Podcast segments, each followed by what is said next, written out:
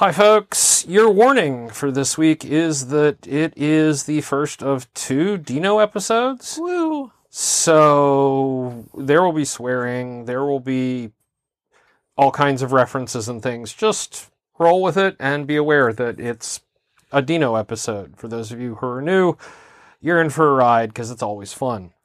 Uh, our second warning is that we have pets. Sergey has been cuddly and now not cuddly and demanding and not demanding. Uh, he's one of the four cats in this house, and there is a dog, and all the chickens are asleep. Our final warning is that we swear We do. frequently at the cats, one in particular, who is not here and not taking advantage of his new cat bed. Uh, so, hi, folks. Welcome to Productivity Alchemy, episode 282, the last episode of 2022, to be followed by the first episode of 2023. Uh, this is a Dino two parter minimum. It's like a two drink minimum, I guess. Is that we, we should always do two episodes with Dino instead of trying to do one long one, as we found out this summer. Uh, I will also be taking at least a week off after MagFest. So there will not be a letter show in January. It's just too much. And I've been looking at the schedule and thinking maybe I should take, maybe I don't need to pre plan and have an episode ready for the time we're on vacation in February. That just seems excessive. So we'll, uh, we'll keep you updated as we know what's going on. But I have, uh, I went through and cleaned up my board of upcoming episodes. There's a whole lot of kind of empty space and all sorts of things. So I got to think about that and start sending out invitations for interviews and, and all that good stuff. Um, I'm talking to Tierlin tomorrow, so there's uh, something that uh, Tierlin will be back in January. Uh, that's always fun. And uh, other than that, I hope everyone who celebrates had a good holiday. I hope everyone who doesn't celebrate had at least a day off work. And for anyone who didn't get any of that, uh, I hope you get some time off soon. Yeah, that's that's about it. I mean, really, we didn't do much. We visited with my family. I replaced a very large bookcase that or a desk that was crowded and full of things in my office with a new piece of bookshelves, including a spot in it for a cat bed. Let me just tell you, the IKEA Kallax family of things is amazing, and the one of the the Lurvig pet house thingies is made, you know, is the right dimensions to just fit in here. Uh, I did have to Velcro it down because I saw, I saw Shaw trying to get into it, and Shaw can't jump straight into it, so he was kind of hanging there, and it was trying to slide off, and he was sort of scrambling to get his balance to get in, and I'm like, maybe, maybe I should anchor this. What, what do you think? I think that uh, I'm currently rejiggering my meds and can't focus on jack or shit. Oh well, then yeah. Um, then I guess we will save talking about the uh, the book that you kickstarted, the anti planner, for uh, for a later time. Uh, you can talk about it now if you want. I don't know anything about it. I think I saw it like two years ago and was Right. like, "Yeah, I'll get Kevin one of these." And then there was a Kickstarter, and then it was delayed, and then finally it arrived. And So- now I've forgotten everything. So it's a workbook, actually. It's a it's, it's literally not a planner. It is a workbook to help people with ADHD or other things get a hold of their life, uh, face some of the things that block them or that um, you know are are causes of their stress, and gives you strategies to address them. It has five. Cool. Yeah, no, I mean it's really cool. It's got these great illustrations. It's got five sections for uh, uh, being stuck, overwhelmed, unmotivated, disorganized, or discouraged, and then a section of extras. Um, it's by Dani Donovan. I will link it in the show notes, but it is literally this is not a planner. I mean, it's it means it. It's an anti-planner, but it has and it immediately says fill these things out in pencil so that you can erase it and come back again later. And I think that's fantastic uh, because here we are at the cusp of a new year and the planner industrial com- planner industrial complex We'll be ramping up. Uh, has been ramping up, but Yes, uh, pound, you know is is all up in everybody's faces about a new planner and replace last year's, even if you didn't finish it, and all this stuff. Um, and all I like to do, like the last week of the year or into January, is sort of review what happened and figure out what I want to do next instead of the big. It's January one, and I will use this as my launching point because that's absolutely not the launching point. Everyone I believe we're, we're all pretty aware that you know your New Year's resolution to keep that journal or to lose that those five pounds uh, or whatever. Uh, the expectation is you won't make it, and so it's sort of a running joke at this point. Yes, absolutely. Um, Hound, you are so up in my grill, Yeah. sweetie. but uh, I tell you what, um, I'm a little tired, and you are a little vague as your brain meds rebalance and rejigger, and the dog is needy. I'm so glad I took the time off to have six days. I wrote a thousand words today because I felt guilty. Well, yeah.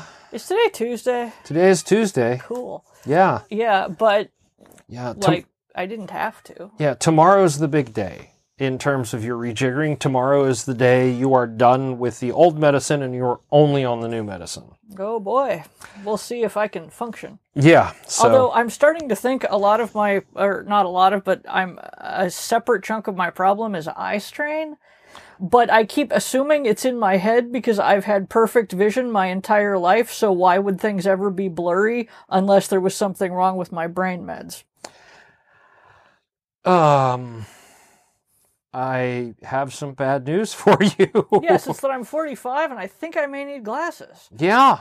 But I, uh, uh, Do do there's there's a pair of reading glasses in a glasses case in the bathroom I, uh, that you could try. I will try these. They may be too strong. That's possible. but uh, because they were gauged for my eyes with contacts in, so I can try them and see what happens. yes, you the can worst that happens is I'll go, gah! or you'll be like, "Wow, I can see everything clearly, maybe too clearly," and now I'm getting a headache because it's eye straining the other direction. Yes. Yes, But that would at least be a new kind of strain. there you go. Um, so yeah, uh, part of the new year, I guess we need to get you an eye doctor appointment. Good lord. I know. I haven't had one of those since 2006.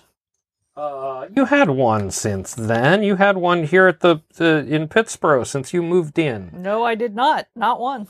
I thought you had at least one. No, uh, Liz went to that optometrist. I did not. I've I've been to one optometrist in my life. Okay, yeah, we need to fix that. We we do. Yeah. So so anyway, we talked to Dino Yes, a couple weeks ago. Um, and, and had a great time. had a great time. The first part of this is going to be 2022 in review. And then next week we will have uh, not just strategies for cleaning up after all of the holidays and things, but uh, looking forward a little bit to uh, 2023. So we will have that the first part of that for you right after this. Woo.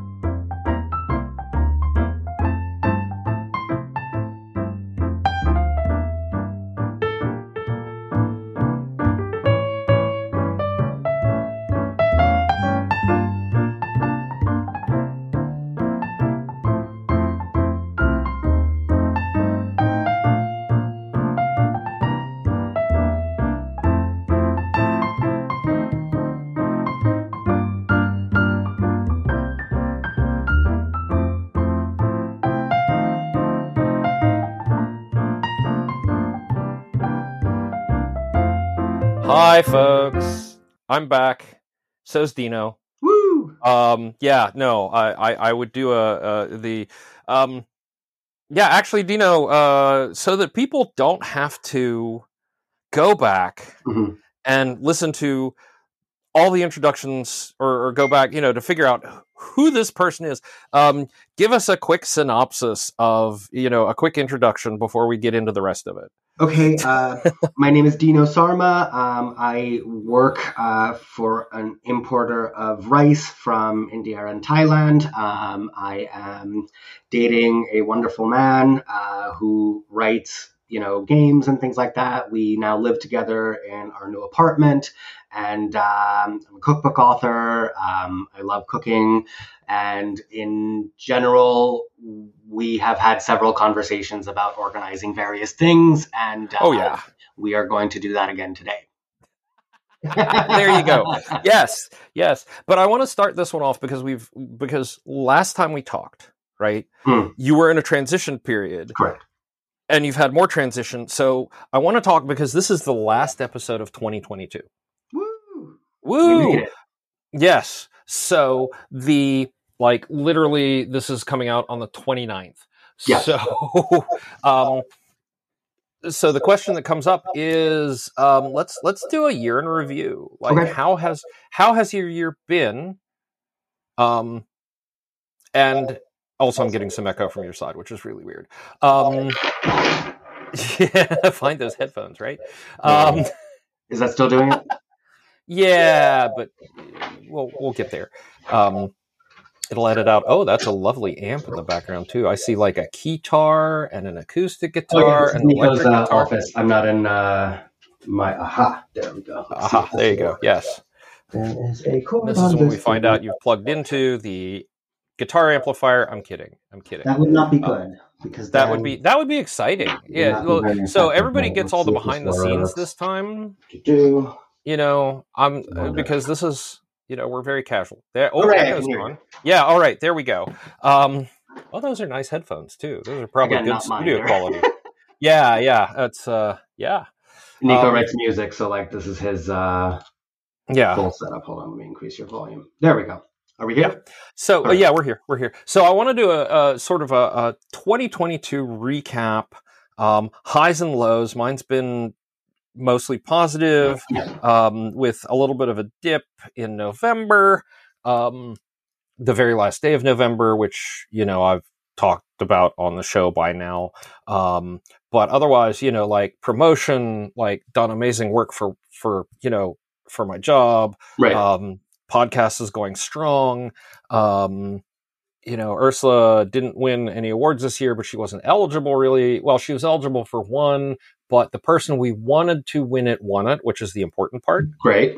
You know, um, the best series and Seanan McGuire won the Hugo for best series, and we were ecstatic because we really wanted Seanan to get that one. Mhm. Um, you know, so my year and everybody who's been keeping up with the podcast kind of knows where that's at. Yeah. Um, so last time we talked, you had gone from you were you were in the middle of a move, but how does that how does that fit into like 2022 as a whole? So at the same time that I was moving houses, um, my coworker, whom I had been working with since pretty much I started at this job, my boss's sister, um, was going to be moving to California. So Oh. at the same time that we were moving houses, I was also moving offices, which meant that um, my boss was like, "If you're the only one who's going to be in the office." It doesn't make any logical sense for you to be sitting in that one place that's going to be a bit of a commute for you. Why don't you find something closer to yourself and then figure out what you want to do? Oh, yeah. Um, i'll get you that office and then we can go from there. So originally i was going to move to another apartment within the same city that i was living in. Um, that one fell through spectacularly because um, it looks Ooh. like what the landlord was doing was basically collecting applications um, and underpricing the apartment uh, so that whoever ends up getting it ends up in a bidding war type of thi- situation. What a Um, bastard! Because we were well more than qualified for the, you know, whatever the requirements for. Uh-huh. Um, and we were willing to be flexible with the move-in date. So I was like, if you guys aren't done renovating, you still need more time. It's fine. We can push back. We can move forward. It doesn't Right, matter right. us. Because I was on a month to month, and you know, Nico has roommates, so like he could have somebody could have taken over his lease, and it wouldn't have been the end of the world. So there was absolutely no reason for us not to move in. That we both had plenty of income, we both had plenty of credit score. It was all fine. Um, but then when we spoke to the real estate agent, basically it just was garbage.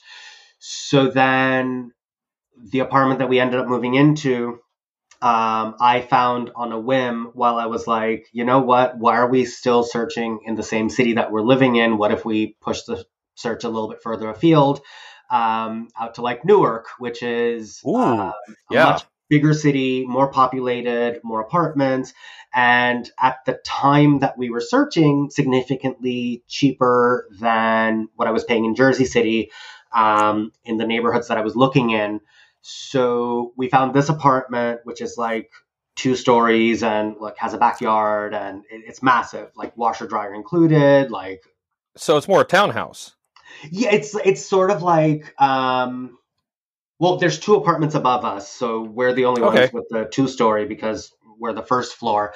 Um, so like the bedrooms are in the basement, which is why it's pretty quiet in here, is because like Okay. um, the the nickname for Newark is Brick City because all the buildings are actually built out of brick, Right. um, just as ours is.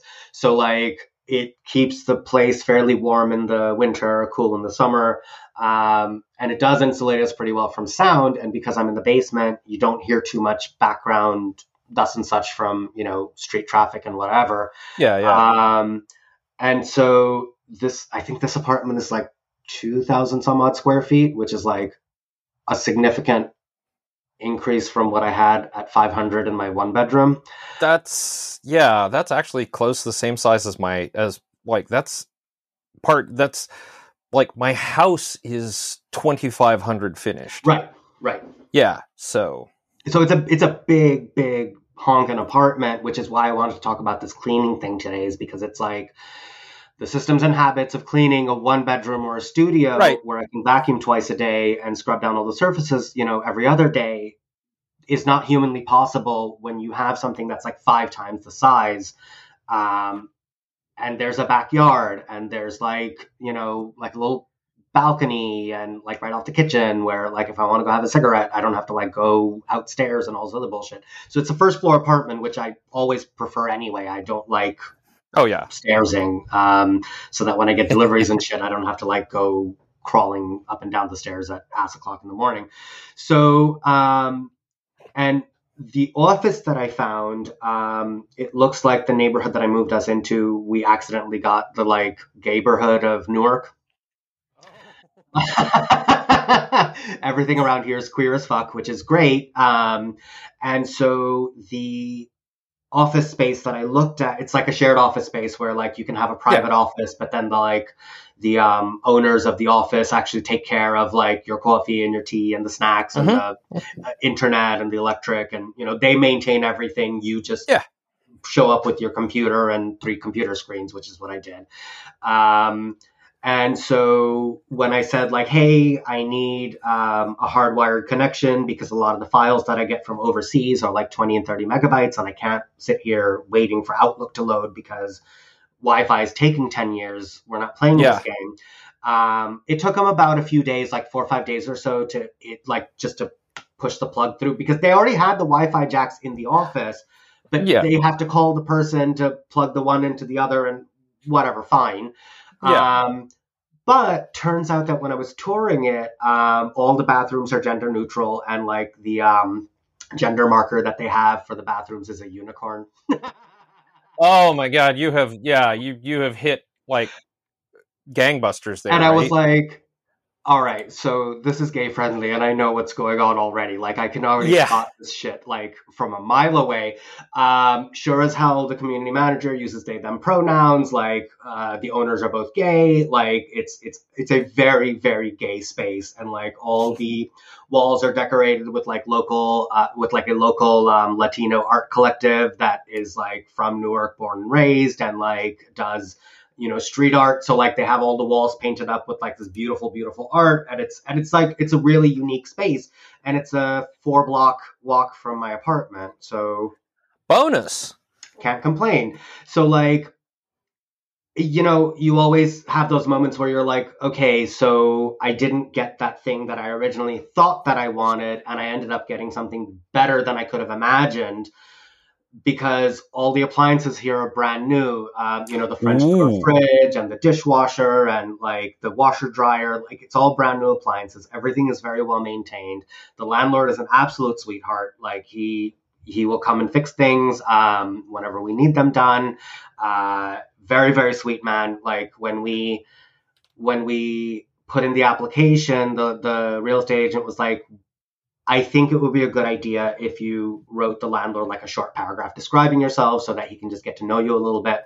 Mhm. Um, so we both basically mentioned like, yes, we're in love with each other. This is why we're moving in together. This is why we need a bigger space than what we currently have. And he was like, Yahtzee, great. This is exactly what I want. um, you know, I want a happy couple to move in so that you know they love the home and they keep it maintained. And so it's it's it worked out. Um, I love the office. I love the home. It took such a fucking long time to do though, because like you're moving from a smaller space to a bigger space, which also means that your storage solutions all of a sudden change. Um, In the old spaces that I was in, everything was all built in storage because there was no space. And so they were like, all right, we need to make sure that you have enough space to put your shit. In this new space, it's just big open space. So like you are more than welcome to have, you know, cabinets or, you know, armoires or bookshelves or whatever else you need to store your shit.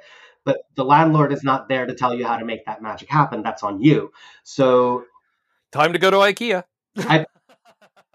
so like we we did um so like we have you know i already had wire shelving from my old place which i brought over here um and it was just like we're merging two households together which is enough of a um, challenge Oh yeah. um but then we're also like purging and we're also taking like almost a month to move all our shit because we can't afford movers and so it's all happening in dribs and drabs and so like and also we're both working full time so you know by the time you get home and you're exhausted and you have to, you know, have enough energy to eat some dinner and, you know, maybe pass out, you know, after playing a couple of video games because you're tired, unpacking is not your number one priority, even though Yeah. it was driving me absolute batshit having like boxes everywhere. I, I hate that feeling of like confined space and like clutter Yeah. and shit in front of everything. I just I can't function. So um it took almost like a month and a half to finish the move-in process, which which is way longer than I've ever taken on a move. Um, Yeah. Usually it takes me about a week, week and a half to finish everything, get it all unpacked, put it away, do the thing. But like when you have so much shit to move, Oh. and the other issue is is like because I'm so used to my storage being built in, there was not enough space to put our clothing because the closets are what the closets are. You can only hang so much. You still need to Yep. fold up your pants and your underwear and your socks and other shit like that. In my old apartment, I had shelving built into the closet so I could just put them into bins and shove them in there. I didn't need a chest of drawers or nothing. So like with this new place, there is no built in. We either have to put it in ourselves or buy a solution for it. So we had to get, you know, chest of drawers and places to put these things. And so that's another fucking goddamn process because, like, I live, I want to say, in walking distance of like six furniture stores and they all have furniture. My issue with them is that they don't have what I'm looking for, if that makes sense. Yeah. I like Yeah. either real wood, like if it's going to be this big, bulky, insane furniture, I want it to be like real solid wood. I don't want this MDF that's been spray painted to look like it and then carved out to look like it's that antique furniture. It looks like ass. And like, why am I Yeah. spending two, three, four thousand dollars on a chest of drawers when it's not even real wood? This is insane. I'd rather buy it used. Um, but the issue is that because of COVID, a lot of the thrift stores in New Jersey shut down. So we don't Mhm. have secondhand stores to go to anymore like we used to. Like there's one big one in um, uh, like Union, New Jersey, but they don't really sell furniture to the extent like some of the. When I was in Florida, you could literally go into a furn- into a thrift store that sold furniture and like outfit your entire house from it. Um, Oh yeah. Yeah. for less than a hundred, two hundred dollars, and we're talking side tables, coffee tables, couches, you know, bed frames. Oh, Maybe not the mattress and the box spring. No. No. No. No. No. No. At No. least, Never like- buy a used mattress. Never. No, at least like the frame, like the bare bones of an apartment, you could outfit your house for a couple of hundred dollars, and then Yep. you know you're you're good to go. I don't mind spending the money if it's good quality stuff. Like if it's actual vintage furniture, that's that solid, solid wood, and you know what I'm talking about. That Oh, I know exactly what you're talking about. Yeah. it's not like this thin veneer of bullshit on top. We're talking like the real wood where it weighs 30 tons because it's real wood. I'll pay, you know, the seven, eight, nine hundred dollars for it because I know this is gonna last second coming of fucking Christ. Like we're not going anywhere. right? Um, whereas, like, you know, with this shitty MDF crap or like this particle board, like it's not even fucking MDF. It's like laminated, you know, plywood or something. And they have the fucking nerve to charge me a thousand bucks for it. You can jump off a bridge. I don't have patience for that shit.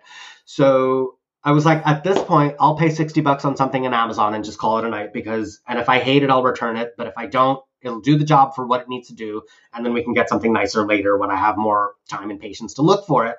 So, and then like when the cold weather starts, you need to hang your coat somewhere. There was literally nothing next to the front door to hang your shit. And um, we'll talk Yeah. about in the cleaning thing. Everything should have a space to go in. So, like when you come into the apartment, your keys should not just be floating on whatever random surface that you have. I hate that catch-all bullshit. I want somewhere for that key to go so that you hang it there every time because this is how I set up my old apartment. It's like I had the key hooks right next to the front door so that I can hang up my keys when I come in the house and then when I'm leaving the house, Yep. the keys are right there staring at me in the face. So I pick them up and take them with me on my way out the door. This apartment, we um, as soon as we moved in, we installed one of those keyless lock doot doot thingies oh, okay. uh, where you put the code in and or you can set it with your phone. Um, yeah, yeah, yeah. And so I don't need to take my keys with me except to open the office. But like if I'm just running down to the store or something like that, fuck it. Like I'll just the door locks itself in 30 seconds, or I can push a button and it'll do it itself, and then I can let myself in with the code. So I don't fucking need my keys; they just stay in my backpack. But my my boyfriend, he has a car, and like you need to remember your car keys, and they can't Oh, yeah. somewhere random because those car keys are fucking expensive, and the the little the clicker, the how do you call it? the um the one that turns on the alarm and turns off the whatever the um, The, the key fob. Yeah, yeah, yeah. yeah, key yeah. fob. Thank you. That thing is like a couple of hundred bucks. They're not a fucking joke. And so like, you Oh, I know. Yeah, yeah. So um, there has to be a place for those keys to live. There has to be a place to hang your mask. There has to be a place to put shopping bags because there's a plastic bag ban in all of the state of New Jersey. So none of the stores give you bags to put your shit in. So like you have to take your own bags with you. Great, no problem. But like when you go to the store and you bring your groceries in, you don't remember to take the bags out to the car unless it's sitting right there by your door. On the way out the door, you take your bags with you. It, uh, it's, it gets obnoxious. There's no place to put your shoes. There's no place to hang your coats. So I was like, Yep. All this needs to get solved. And it's so we went every furniture store nearby here. It's called a hall tree, um, where it's like a bench with like a built-in backing Yeah, yeah, yeah. that has the coat hooks on it, and then it has like a platform up top. I'm gesturing as if your podcast listeners can see what I'm doing. um, I'm, I'm like, no, I'm I'm sitting here thinking, you know, we have we have uh, a Target small bookshelf, like right by the Mhm. door, which is where all Yeah. that like basically ends up sitting, and then we have coat hooks like next to the door. correct. But the they're problem wall is- mounted, right? Right, they're wall mounted, and so whatever's closest to the door routinely gets caught in the door, and so Correct. the door does sometimes. Sometimes I, I ha- we always have to check to make sure that the door is actually closed Correct. because Ser- Sergey has figured out that if the door isn't actually closed, he can open it, and then he does. And then he does, and then the dog is on the front porch, and Sergey's in the woods, and hello, orange cat, yes, Yes. Um, I see you, orange cat. Everything's yes. good. Se- So, like, Is this what you wanted all this time? You're being an asshole this morning and you're asleep back there. You just wanted me in here so you could sleep there. Okay, I it. see how it That's is, it. Sergey. I just wanted Yeah. a spot. And then the orange cat is like, I have to rip up your chair now. Um, yeah, well, I mean, uh, that's just the the price of, you know, I mean, like I should get a cover for for this chair because this Yes. chair cost me a pretty penny, but oh, yeah. I know that the the cat is going she is going to just do this. Every Yes. single chair I own Correct. has claw marks up here, so I just like accept that this is part of it's it's cat ownership. It's nothing to be done for it. Yeah, no, it's also it's uh it's dis- distressed now. It's distressed. It's, it's, uh, it's um yeah, bespoke distress Correct. gaming chair. With uh, Uh, with uh, specialty claw marks. So yeah. so like I've always had the philosophy that if you don't give someone a place to put things, you can't then get mad at them for leaving them lying all over the place. Right. Just fairness. It's like you can't be like, oh, why do you leave everything everywhere? Well, you didn't give me anywhere to put it. So, like, the fuck else am I supposed to do? So, that hall tree was basically like, I need a space for the coats and the shoes to live and the bags and the other random crapola so it doesn't end up on my dining table because there are a few things that piss me off more than having crap on the dining table or like crap on the counters that does not need to live there. Like, it's one thing if the tablecloth pretty much lives there. Okay, fine, whatever. I can launder it. It's easy. Right, right. But like, I don't want random stuff on the dining table, like mail or like, you know, circulars or whatever else. Like, read the mail, throw it out, keep it, do whatever the fuck you need to do with it. Just don't leave it on my goddamn dining table. because then when people come over, I don't want to go through this whole process of clearing off the dining table. No, the dining table is clear. It's it's pristine. I mean, yeah. when you come from that place of like things need to have a place, it takes a while for everything to have a place, especially when you come from built in storage and then now you have to buy all the storage. And I can't buy it secondhand because there is no fucking secondhand. And I couldn't support the local businesses, which irritated the piss out of me because it's like they're all saying like support local businesses, shop local, and I'm and I'm happy to do so, but they don't have what I goddamn want. They're like, oh, we can, we can order it on the catalog for you, and I'm like, that defeats the bloody purpose of coming to you in the first place. Because Right. I want to preview the stuff on your showroom floor. I want to see how nice it is, and then decide whether or not I want it. I know that you're not going to sell me the showroom floor copy because you know people have been farting on it for like 15 years. It's fine, Right. but like you know what I mean? true. Like I, I don't Yeah. I don't expect you to tell me what's on the floor. That's that's fine. I don't have an issue with that. But like don't tell me I don't have anything for you to look at. And then finally the last place we went to was like, oh, maybe you should check out IKEA. And I was like, Jesus mother TD Christ. I don't know what even to... so then we went to goddamn IKEA and got all this shit. So I was like, all right, thanks. Yeah. No, I at, this point, IKEA is like our first stop. Which is It's like, if I- depressing. Well, yes and no, because I'm looking at it and I'm going, they have so many options, and you Right. can just like, okay, so their showroom is a fucking maze, It is. and it is it is a dangerous maze. Correct. But I will say that, you know, I will sit there with my phone and I will go through and I will try everything and I will Sure. find the, th- and I am. Uh, depressing as it is, I can find just what I want Correct. take pictures of the little things, go downstairs, and then I have a checklist of exactly what I'm picking up off the, you know, and because we have a pickup truck, it's yeah, we just go and say load it up here. Um, Yes, which is which know- is I will give them like they made it so that um, you can order on your phone everything you want, and then they'll just bring it to your truck, and then you don't have to do nothing else, and that's glorious. I like that. and I, I, I will say when we landed in Iceland, Mm. and we're getting off the airplane, and the entire thing is like made of birch. oh wow, all we yeah no like the benches are birch and they're you know these these fancy shapes and things and all we think of is oh my god it's like we've walked into a super like ikea or Yeah. whatever because it's all birch and it's Right. you know and it's it's beautifully done and i'm like you know leave it to frankly the norwegians the Yeah. the, the scandinavians to come up with the most efficient with really good quality for what it is for what um, it is, and yes, yeah. absolutely. and Um, there's a reason they're so popular depressing as it is there's a reason they're so popular is because it's the ultimate in convenience and quality for that Sure. type of thing and Sure. it's it's expensive not gonna lie It, but it's not as expensive as going to a regular furniture store, which was my Yeah. big gripe. Was like I I'll spend the extra money if it is something that is quality. If it's something that I know Yeah.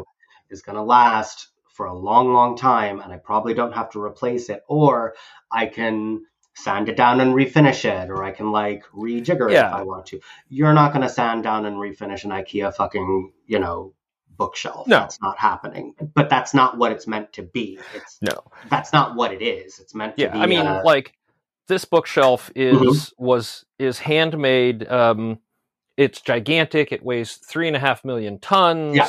um you know or or i don't know maybe it isn't handmade but it's it's if it's Woodwood. flat pack it's woodwood yeah if it was flat pack and assemble it yourself it was like pre mdf mhm. so I could sand it down and repaint it, and I think it has been because it looks like the person I got it from sanded it down and Mhm. repainted it once. Mhm. Um, you know, but uh, and uh, I actually have an antique wardrobe in the attic Okay. that I got that I inherited from my grandparents. Mhm. That again, it comes completely apart. It it, it would have been probably shipped flat pack, but it's made entirely of real wood Right.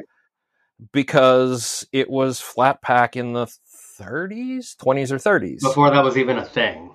Run, yeah, like when Sears Roebuck was the only place that did it. Oh, okay. Okay. Yeah, kind of thing. Although this is from a, a company in somewhere in, in either Pennsylvania or Idaho, like Hmm. wherever my grandparents were living. It's, I mean, it's a beautiful piece, but I was like, wow, this whole thing just, I don't have to move it at all. I just boop, boop, boop, and it just flattens into a single Yeah. thing. Wow. Okay. Yeah. Um, so it's like, yes, this was, this was made at a time when people were moving more Correct. Correct. and you know that is uh i will say that is one of the things about ikea is unlike your standard mdf you can take it apart and reassemble it without destroying it Because it's meant to be. And yeah Yeah. the beauty of so speaking of moving, um, Mhm. the move actually, if I'm honest, went surprisingly smoothly. I don't mean the unpacking. I mean the getting from point A to point B. Yeah, yeah, yeah. Pretty, pretty smooth because it was like, um, we didn't end up using a lot of cardboard boxes um, since Oh. we had the full month to move all our shit. So it was like, yes, of course we did use some, but like the vast majority of stuff that we were using were those plastic totes because we would make a run down to Jersey City, pick up all my crap, shove it in the back of Nico's tiny ass little Hyundai Veloster, like it's a small little car. But when you Yeah. fold down the back seats, like there's plenty of space in there. You can fit like a good six totes in there. So we did. And then drive it back here, unload everything, take the empty totes back, refill them up, back and forth, back Yeah. and forth. Um, and then my friend uh, Daniel, uh, he's one of the people who came over for Thanksgiving, drove up from fucking Delaware. That's family right there. Like drove Yeah, up from right. goddamn Delaware to help us move my furniture, which was the two couches, my bed, uh, the coffee table, and then the side tables, and then my um, vacuum cleaner. That was all the furniture that I owned. Uh, managed to get the U-Haul loaded. I want to say within like 45 minutes. Managed to get it unloaded within an hour. Um, oh yeah it was quick because there wasn't there wasn't a lot there wasn't a lot of furniture to be honest. Um, yeah. so then it was just a question of getting it set up putting it down and then also nico found a not found but like he bought a um, like a seven foot long dining table for like 75 bucks or something like that from someone who was trying to get rid of it um, oh yeah. Yeah yeah yeah. apparently it was like several thousand dollars when it was bought new but the lady didn't have space for it anymore. She was you know moving or downsizing or some bullshit. And he was like hey we're moving on this day. Can you hold it for us? Because then i'll have the u-haul and i'll have a friend who can help me you know move it in. Because that was not going to fit in his car. It was not going to No. fit in um you know an suv you would need like a flatbed truck to make that happen. And so we're like, well, we have the U-Haul, and we did that smart thing, which I said, which is rent the U-Haul for 24 hours, so that who fucking cares? Yeah. And it didn't cost us any extra because they were like, yeah, you have it for 24 hours if you want it, so go right ahead.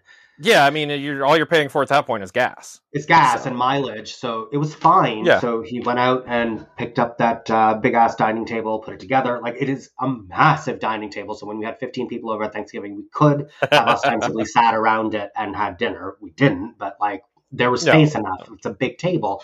Um, and that's the other thing that I learned about moving to a bigger space from a smaller space is that what you used to think is big is not. is So not like that apartment basically swallows up all that furniture and it looks nice and open and empty, which is what I like.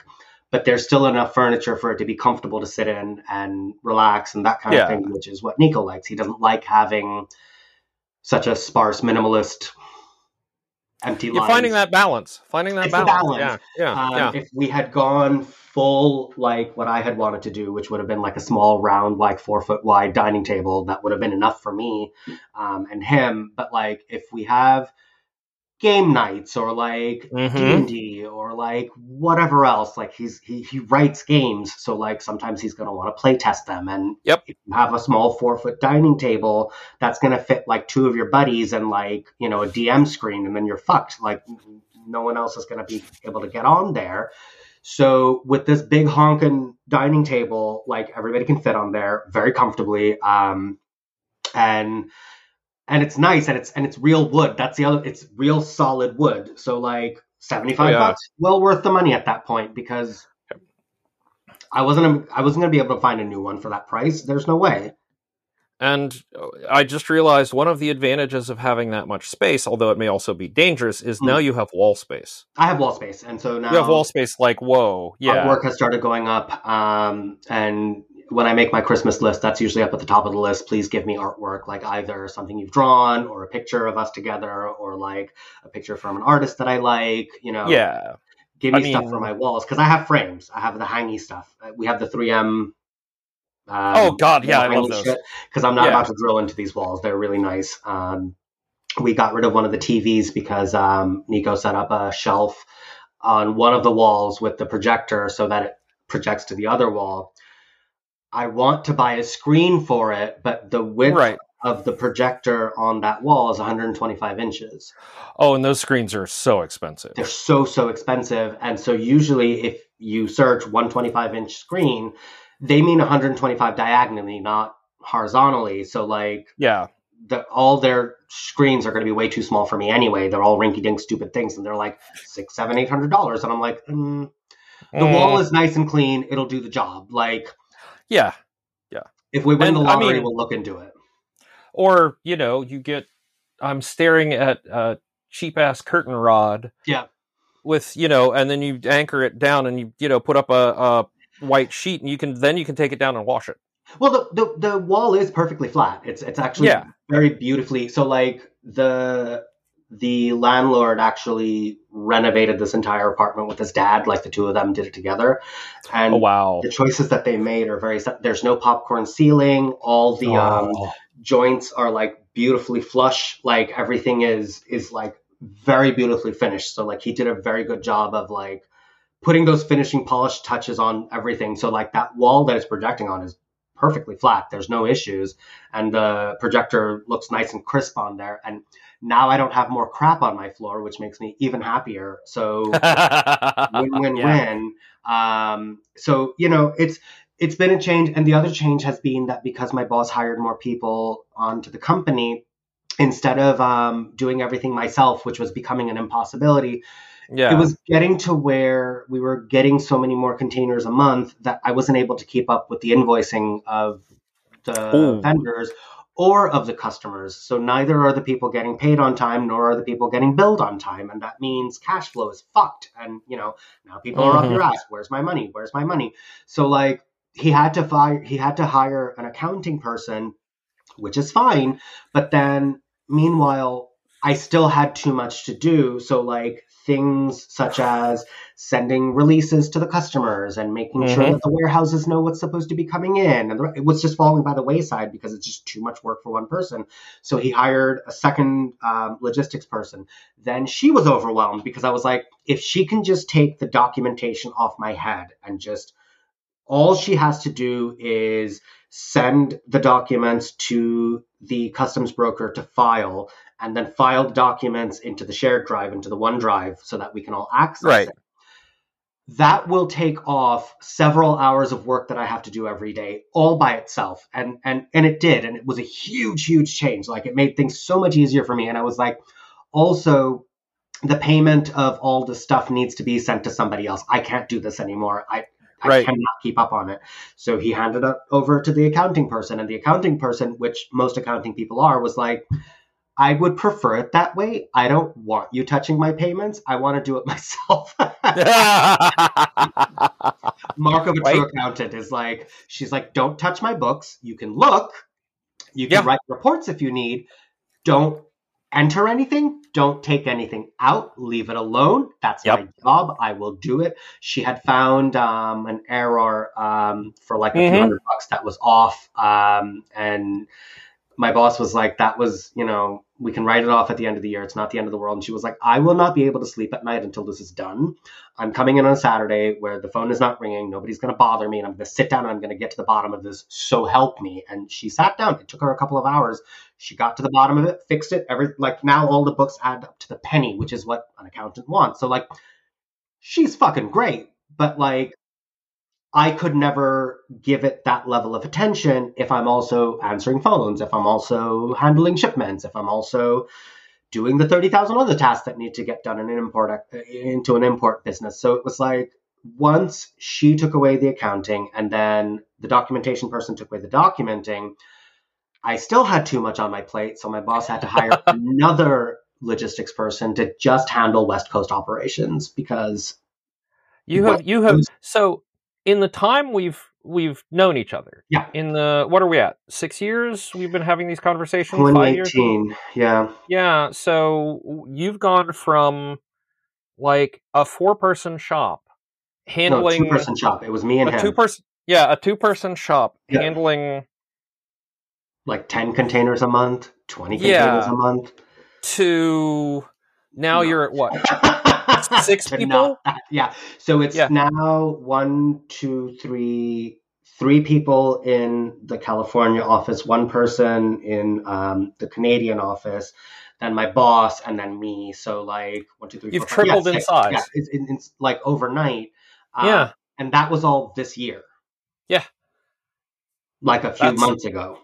Yeah. So you've you've gone from startup to small business is what's right. happened. Right. And it is yeah. still a small business technically because we're not, you know, hundreds of millions of dollars, but like it's still food supply chain, which means that like it's still, you know, important work and and because we're providing the customer service, the customers keep calling us back and extending our contracts and increasing the quantities that they're asking for. And that's great. But it's like my boss always told me from day one when you start feeling like you're overwhelmed and you cannot take on the workload, either you mm-hmm. ask me for help or you delegate to somebody else. Because yep. if you're feeling like you can't get the work done, that means that we're not going to make money as a company. Yep. If your work is not done, we don't get paid. So, like, whatever it is that you need, you need to let me know what's going on so that I can take that load off your head and then we can we can share it along.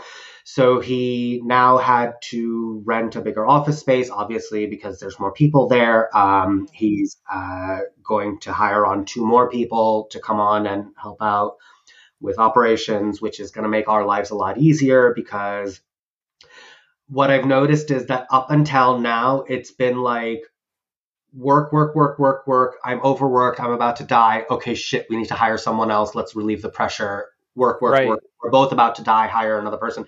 This time, he's already seen the forecast for next year as to what the contracts are going to be. He's like, if they're just handling what they have now, there's no way in fuck they're going to be able to handle this. So let me preemptively hire someone. Yeah, yeah, yeah. Or yeah. two someones and then spread this out a little bit more.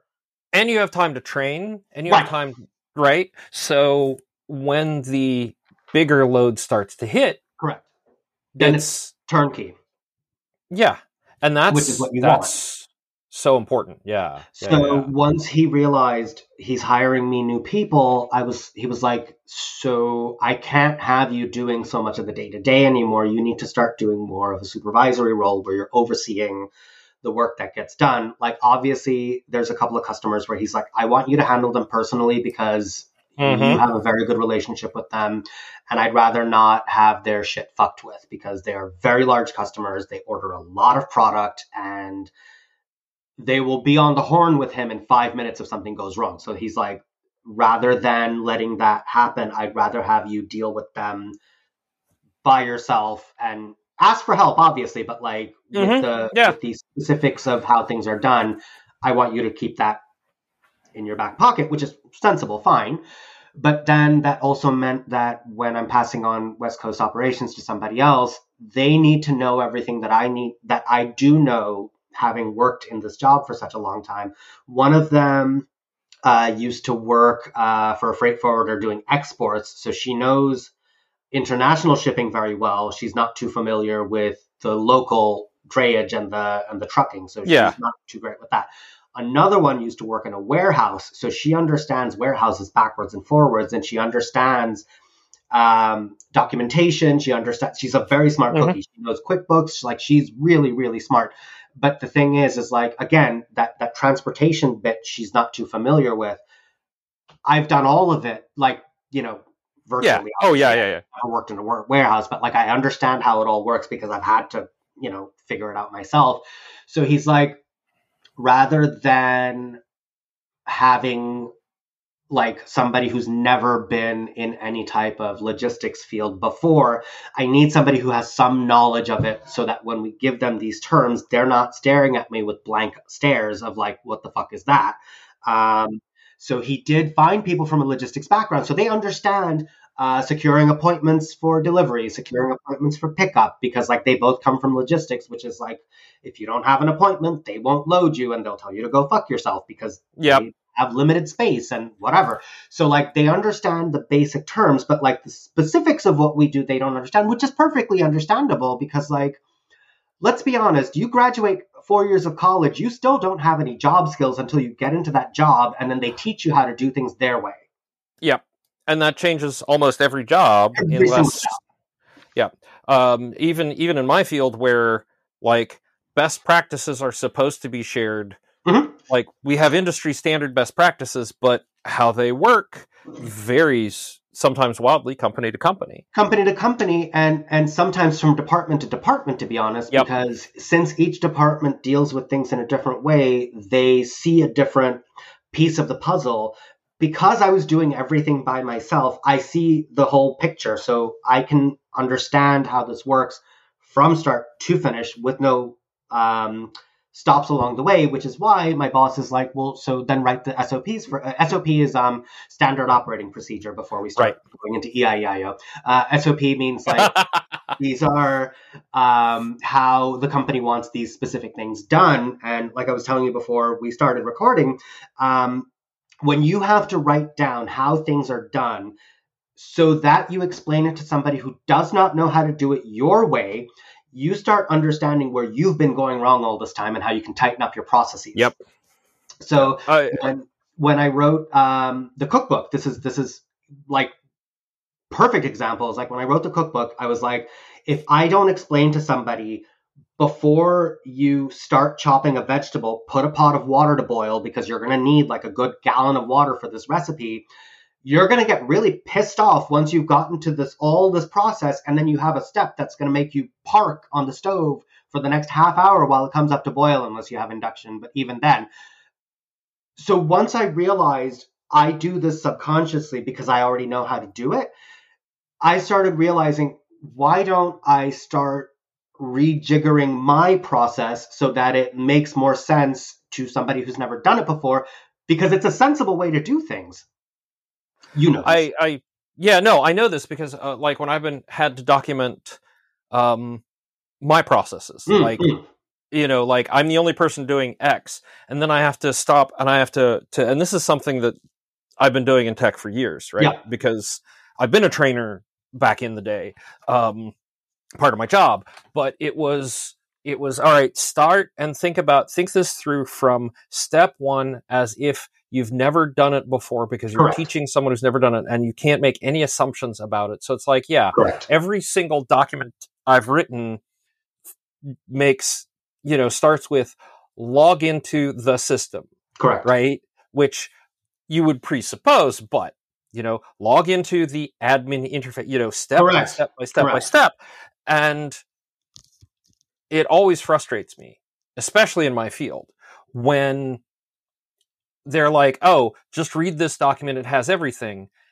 And it doesn't have everything Right. because it makes assumptions about what you already know. And I'm like, I'm a new person. And then they, the worst part about engineering, obviously, uh, ridiculously, is when you don't actually, they, the, when you don't meet those presuppositions Mm, mm, mm. or those assumptions of previous knowledge, the first thing that ever happens is the other engineer, the person who wrote it or the person who's training you, gives you a look like you're an idiot because you Mhm. don't already know. And you have to stop and say, I have worked here, that, you know, maybe I've worked here for three days. Right.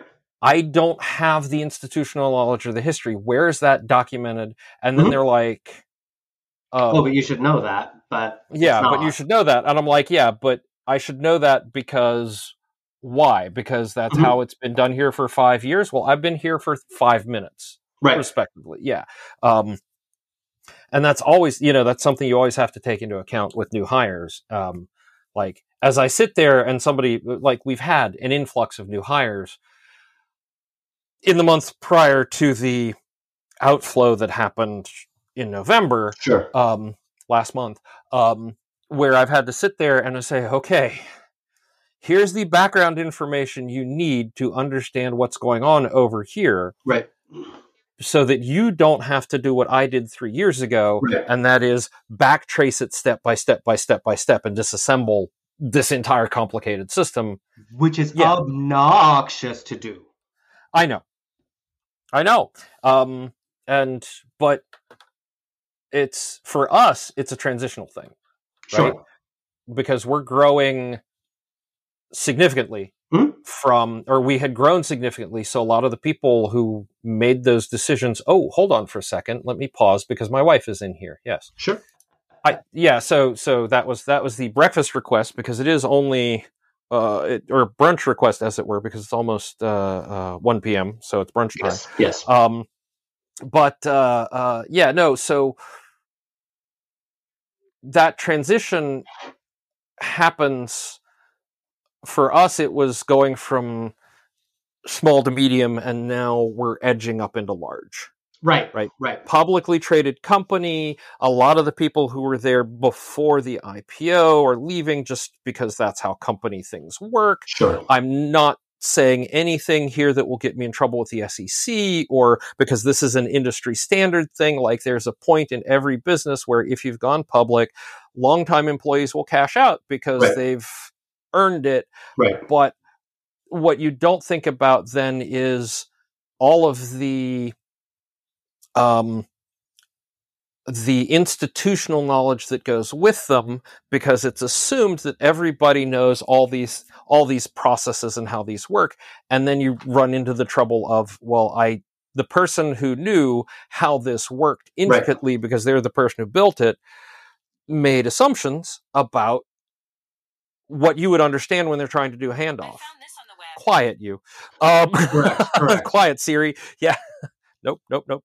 Um and it's and it's a problem. And it's a problem with any growth or contractual like um now interesting question that occurred to me while you're going through all of this is your boss springing for any training for management or leadership or doing this sort of thing A moment, no, um, Mhm. because I've done it before. So it's Right. pretty much like I've done managerial work for years. Um, so he, when I started this job, he knew my full work history, and I told him like I started off working Right. in tech support at a university doing part-time work, and then before too long they upgraded me to full-time, and then they put me in charge of like 10, 15 of my own part-time staff. Um, and so like it's I've I've already had the because I'm now 40, so like um, I've been working since I was 18, 19 thereabouts. yeah Um, starting off part time and then upgraded to full time, and then once I got full time, um, that's when they did the management training. At that point, was like right we can't have you thrown out to the wolves without understanding, um, you know, uh, s- sexual harassment, about understanding, uh, making Mhm. plans, making, you know, making sure that your staff don't feel like you're having favorites, the rest of it. So, like, I did get that training initially, but that was like how many years ago now? Like, it's been, don't do the math. Um, yeah don't do the math um, what has happened though is that a lot of the shortcuts that I've made for myself over the years either will not work for my new people coming in because they Mhm. don't have the same set of assumptions that I do, or they're on a fucking PC. And so, like, the stuff Yep. that takes me half a second to do on a Mac, they cannot do because the operating system is just so vastly different. I, I Mhm. specifically paid for a Mac for myself as my work machine because I was like, I know he's not going to spring for you know twenty eight hundred dollars for a fucking Mac for myself, but like, yeah yeah yeah this is what I need to function so that I can do the best work that I can. So it's worth it to pay out of pocket, and it's my computer one way or the other. So like I can erase my fi- uh, their files off if I ever need to, knock on wood, leave. Um, God forbid. Um, but like what he has been doing is um, he'll he's never really had management training. You know what I mean? Like they threw him to the Okay, yeah. And so like he's coming from a different not a different era because he's younger than I am. He's younger than like me by about 3 years. So like, you know, he's a really smart guy who's like fucking 3 years younger than m- me has like um, a business under his belt, has people he's who he's hired, and like you know a nice house and a Tesla. Like he's doing pretty good for himself. Uh, lovely Yeah. wife, lovely kid. Like he's he's got he's living the dream, as it were. Um, so like for him, he he would for sure pay because like when I had to do the documentation training um, to figure out like um, there's something called a PCQI, uh, uh, something something qualified individual. Um, where anybody who's doing Food and Drug Administration, U.S. Department of Agriculture uh, documentation, um, uh, Customs and Border Patrol uh, imports, that kind of stuff, there's certain sets of um, standards that you have to comply with, and your documentation has to meet those standards. And yes, Right. technically, I knew what they were based on my experience with import export, but once he sent me to that training program, I was like, oh, this all makes sense. I understand what's going on. This is all like, this is Yep. great. So he 100% paid for that. Let me take off the days that I needed to go do that because it's an eight hour training for two days in a row. And you have to be there for the full eight hours. And it's, it's intense. It's a lot of information Oh yeah. they give you for that PCQI um, certificate. Um, so he is happy to pay for the training if I tell him that it's time for me to go get that done um, because I'm feeling out of my depth and I don't know what's going on. But like with regards to management, I'm pretty hands off because the the ladies who are there in the California office are very, very smart cookies. They know what they're doing.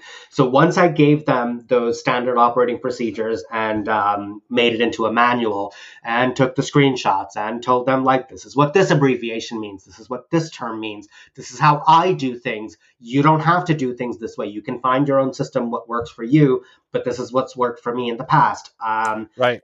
please comment on them because it's it's all Google Docs because um, I don't want to email back and forth when there's changes that happen. And I don't Yep. want going in OneDrive for that same reason because I don't want to have any changes and then have to save different versions and also the bullshit with Google Docs. You live change as you go along. So I And you have that that beautiful tracking Uh-huh. history that tracking yeah. history. That's what I want. So I give everybody commenting privileges. I don't give them editing privileges because those standard operating procedures are my um, words. They're my understanding of how things should be done. If they want to make edits, they're welcome to download a copy on their local computer and make all the edits that they want and use it themselves. Or they can make comments on my sheet and tell me, hey, Dino, check out the comments. Can you please approve this or disapprove this? And then we can have a conversation about that. I don't want people changing the SOPs Right. ever, ever, ever, ever, ever. That needs to be locked. That's mine. Don't touch it. Like you can Yep. look at it, you can comment on it. You and it is collaborative because I do want to hear their comments. If they're saying like, "Hey, this is unclear. I need more clarification." Great. That's wonderful. Or, "Hey, this situation came up that I've never seen before. Can you please address it?" Sure, no worries. Once they got those manuals, um, they were both so thankful. The, the accountant knew what she was doing. She's an accountant. Like, give her the Right. invoices, she'll run miles Yep. quite happily. But the logistics people, they needed to know how we do things. And so once I wrote down the manuals exactly how I wanted things done, and then I said, here's the perfect way to do things. You may not always be able to do it this way, but aim for this. Um, and then if you don't do it, make a note somewhere, I didn't do it this way, and then go back and correct it because it's fine. It's not the end of the world. Like it's it's our internal files. Nobody else is seeing it. So like yeah, yeah, yeah. as long as we name it properly and we make the um, we run the OCR on the PDFs. OCR is optical character recognition, um, and it means that it'll take. Usually, when you get import documentations, um, somebody takes a scan of it either with their cell phone or with a scanner, and then they email you the document package in a PDF format. Now, the issue is is that your computer cannot read the picture because it's a scanned picture of Yep. paper Yep, yep. what you have to do is called OCR, optical character recognition, which the computer now recognizes the shapes of the letters and converts it internally Yeah. to text. And now you can search the PDF and find whatever text you're looking for in there. Yeah, and my my like my remarkable Mhm. does an acceptable, mostly job with handwriting. Handwriting is the big one, but like for these official forms that are typed Yeah. or you know very specifically, clearly block printed, it works Correct. so much better. beautifully. Right. And and Yeah. if you have um, Acrobat Pro, which is what we use in the office, because Oh yeah, we need it because we're we're not just doing OCR on the on the um, uh, uh, forms, so forms, Jesus, on the documents. We're also shuffling around the pages. We're also making edits where we need to make Oh, yeah. edits to send it out to the customer. We're um, we're creating forms for the customers to fill out. We're tracking the forms and you know collecting signatures and digital signatures and it's it's a whole thing. So it's not we're not just using Acrobat because you know um, I want to rotate a page on a PDF. Like we're we're using like the heavy duty functions of it, which is the why full yeah. yeah we're paying a fucking fortune for it every month, but it's worth it because oh, without Oh, yeah. it we would come to a grinding halt because our entire business runs on documents. So as long as those documents are filed in the correct folders, the folders are named correctly, even if you forget to do the OCR on the PDF, I can still find it very easily.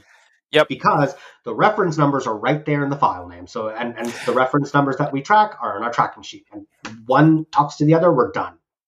Yeah, and how much of that is automated at this point? Like, It can can't be. you?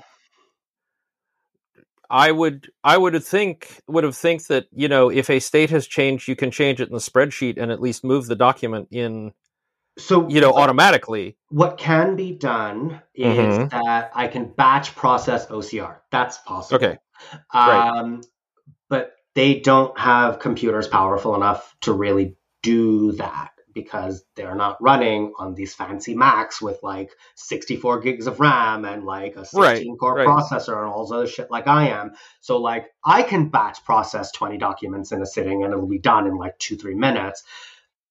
They'll freeze and burn their computers to the ground. So like Well, I, I no, I was thinking more along the lines of like, um, okay, so so here's an example. I have offloaded. You know, I've offloaded the entire post production process, right? Mhm, mhm, That when I save the finished podcast episode, mhm. I put it in a shared folder. correct. I pay for Zapier because it has all of the, and you know, I don't mind supporting what is essentially a small business um, that does so much. But like, I have a workflow in Zapier that then picks up the episode, sends it to the place that does all of the post processing, does all the name manipulation, and then drops it into a different folder when it's done. Right. And, and So, we did try yeah. it. Um, Yeah. The issue is is that naming of PDFs um, is uh, such a fucking process, and the other issue is is that you have to name it basis um, the container number and the bill of lading number. The bill of lading number is not listed in any of the container documents. The container documents are only listed on specific spots on the bill of lading on certain. So and each freight forwarder has their own format of bill of lading. So uh, extracting that information from there is going to be way too difficult and it's not listed left to right it's listed in a column um, and so the software will not be good enough to recognize all right this is where the column starts and where it stops because it's variable for each company and how they do it so like right. the bill of lading is only shown on the um, uh, the security filing, which is sent long before the container leaves the um, the the country of export. The container numbers are only listed on the um, on the container documents, um, which you get after the thing leaves. And so, like, some asshole needs to get the bill of lading number from here, the container documents, sorry, the container numbers from here, put them together in one place, and then when it's time to name that document, you name it with everything so that when you're searching for it, you can find. So, like, Right. I have, right. I have screamed into the void so many times when I've been so close to getting a solution that will work, and then I'm like, oh shit, right, there's that piece, and now that's why Yeah. it won't work. So, so so but I, I i see maybe maybe this is just my my technical brain going Yeah. but it's like once you have the information in the spreadsheet and that final document and that Mhm. document in place in the this has shipped correct. like now you've and you've got a spreadsheet uh, and i'm guessing you track the status in the sh- spreadsheet all the time. and then you have the directories for do you have directories per state so it's shipped it's arrived it's et cetera et cetera et cetera No, that because okay. um, there's no point. Um, okay with uh, with with ocean freight, it's either here or it's not here, basically. Ah, okay. I don't care what happens to it until it gets here. And then once it's here, now all hands on deck, as it were, to get it off there, to get it to the customer, blah, blah, blah. So, like, I know where it is um, based on what the ETA is because the ETAs are planned months in advance. And so we have a pretty good idea as to when it's going to show up. And then the freight forwarder sends us what's called an arrival notice to tell us, hey, this is arriving in a week. Like, keep an eye out for it. It's, you know, going to be here. So, like, it's it's a quick because the renaming of the PDF is literally just take the container numbers from the one place and then shove it into the file name. Right. It's a very straightforward process.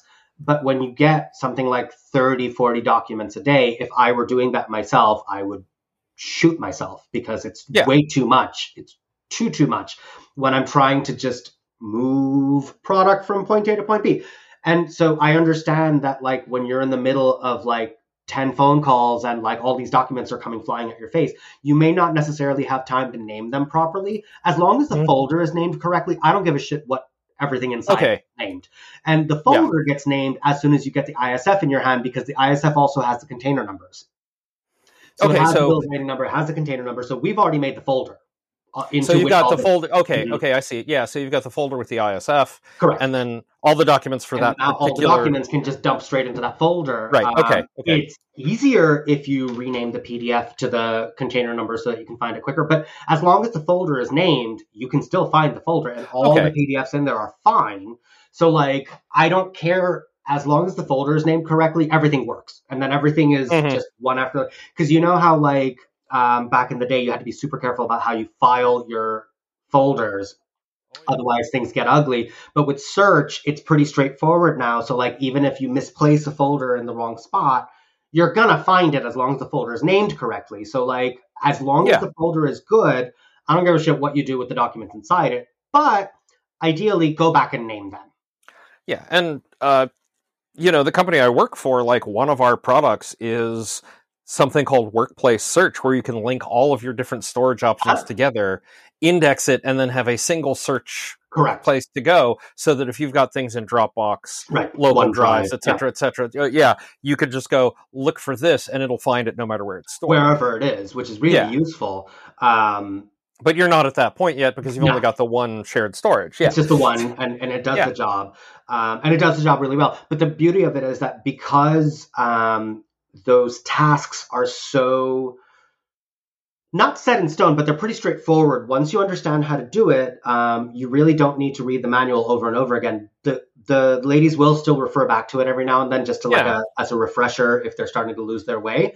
Um, because I've also put in things like if for some reason you need to create um, like 20 bills of lading at the same time, here's how you do it so that you don't drive yourself crazy. If you need to export like 30 invoices from QuickBooks, here's how you do it so that, you know, you can do it very quickly in one fell swoop and then it'll send yeah. everything in one PDF that you can then split up in Acrobat later and rename as you need to, rather than going one at a time, saving, Mhm. exporting, saving, exporting. But you know how, like in math class, your teacher's like, I need you to learn how to do it the long way before I give you a calculator. Right. You need to Oh, yeah. understand the steps to do this correctly before I give you the shortcut because I don't want you not knowing how to do the basics and then cut to the shortcut and not understand what got you there and why the shortcut is good. Yeah, I mean, it's like when we were when I talked to Sigrid, Mhm. the now former air traffic controller, Uh-huh. about how all of the air traffic controllers learn the paper method Correct. And review it because if something goes wrong Mhm. with the automated systems, that's one of their fallbacks, Correct. right? Is scribbling papers, handing things off physically. Um, I mean, they were already sort of doing that, but you know, the the entire thing that's handled by the computers is they still teach the manual process because otherwise, you know, what happens What when the computer happens goes away? Correct. Yeah. And this is why I'm really, really retentive about certain things like um, uh, we might have talked about this before, but there's something called demurrage where if your container sits at the port longer than the amount of time that they've granted you, you have to pay port storage, and that's called uh, Yep. demurrage. And once you pay the demurrage, it's not always done via an email and a wire transfer, it's frequently done through a website called eModal, uh, E M O D A L. Um, it's a website that a lot of the shipping lines and a lot of the ports in the United States use to pay port fees and other things like that. And they process all the stuff. So, like, you can put your bank account information there, you can put a credit card in there, and then pay all these fees. And I told them, once you finish paying the fees, I need you to save a PDF of that and save it in the folder along with the other container documents for that particular Right. payment. And she's like, why? I can always go back on the website and pull up the data from eModal. And I was like, yes, but what happens? You lose internet. Um, the eModal website is down, and it has happened before. It's not frequent, but it has happened before. Um, Right. Where something else stupid happens, someone else is telling you you didn't do something. You now have the paperwork that shows, yes, I did. Now, this is your Yep. fault that my shit's not clear. You can't do that if for any reason you're away from your computer and your login is not working. Now you have to wait for a password reset. What if the password reset's not working? What if um, for some reason the website's down? What if Yep. You you, Oh yeah. you want to have redundant backups because the issue is is that you cannot always depend on somebody else's system working. Yeah. So no. your no. system needs to be perfect. And so, yes, it sounds paranoid, but like when you've been in imports as long as I have, you know, you understand that every dumb thing that can happen has happened, and I've seen it happen. And there's times when the customs broker will just give me this look like, do you know what is going on? And I'm like, I, I don't know, hon. I, I'm, I'm as lost as you are. We are both lost yeah. on this sea of I don't know what the fuck happened. And she's like, Well, good thing I have a printout of when we paid that by credit card for you guys. So I'll just email it over to them and we'll get this fixed for you in 30 minutes. And I was like, That's how we need to have our our systems. We need to have Yep. double and triple redundancies because she's like, I can also check my email technically and find it. And I was like, What if your email is down? These things have happened in the past. You're locked out of Outlook because you tried to sign in too many times. The person who has the ability to go and do a hard password reset from GoDaddy is out sick or something like that. You Yeah. still need to be able to move your product. You can't have anything sat there. So, like, that was one on one conversation. I already put that in the standard operating procedure. It's already there. I was like, once you finish paying this, save the Yep. receipt, save it in the folder. It's a text document. It's a PDF of like 60 kilobytes. It's not going to kill our one terabyte of space that we have on top of OneDrive. You will be Right. okay. Shove it in there. It's fine. Yes, it's an extra step, but then when systems are down and you have your backup, and then now no one can tell you shit, that extra two seconds was well worth it. Oh yeah. So that's Yeah, how yeah, I, you know, so like my management style tends to be very sort of, I'll let you make your mistakes, of course, and I'll back you up and try to help you fix them as best as I can. However, there are certain things about which I will not budge, and that is operational stuff where it's like it has to be done this way because Yeah. if it is not done this way then we have disaster in the offing and it's just not worth the aggravation so 99% no. of the time if i explain it like here's why we have to do it this way nobody's mad they're like oh got it makes sense let's just do that thing you said Yeah. Yeah. And uh, so a frustrating thing that I get with the documentation, at least in the tech field, right, is people are they don't put those explanations in. oh okay Yeah, is that you know here's here's how we do it and why we do it, and then you go and you're like, well, isn't this a better way? And they're like, well, that doesn't work. Well, why doesn't it work? Well, we tried it and it doesn't work. I'm like, okay, let's let's what does that mean yeah, exactly. Um, and that's also, you know, give me give me some details about why Correct. it doesn't work. Don't just say it doesn't work. correct You know, uh, otherwise I'm going to go out and I'm going to try it that way and cause a disaster. right Well, like something simple, like the eModal website, where um, Yeah. if you're looking at a typical port uh, website in the U.S., um, you're allowed to separate the container numbers with a com- with a comma. With eModal, they don't accept commas; you can only use a space, because or it's it yeah, has to be one after another. So, like in a column, it, it, it'll accept that just fine. But if you try to put commas in there, it's going to spaz out on you because it uses a white space separator instead of instead a of a separator. character. Exactly. technically with most port websites you can also use a space you can also use a hard caret return all that Right. it's not called caret return anymore is it It's just a new line, yeah. yeah fine whatever um that shows you my age um Yeah, so- no, uh, the fact that I knew exactly what you're talking about and able to go, yeah, okay, new line. Um Yeah. it'll accept both most port websites will do both but like emodal is it's, uh, it's a system all right.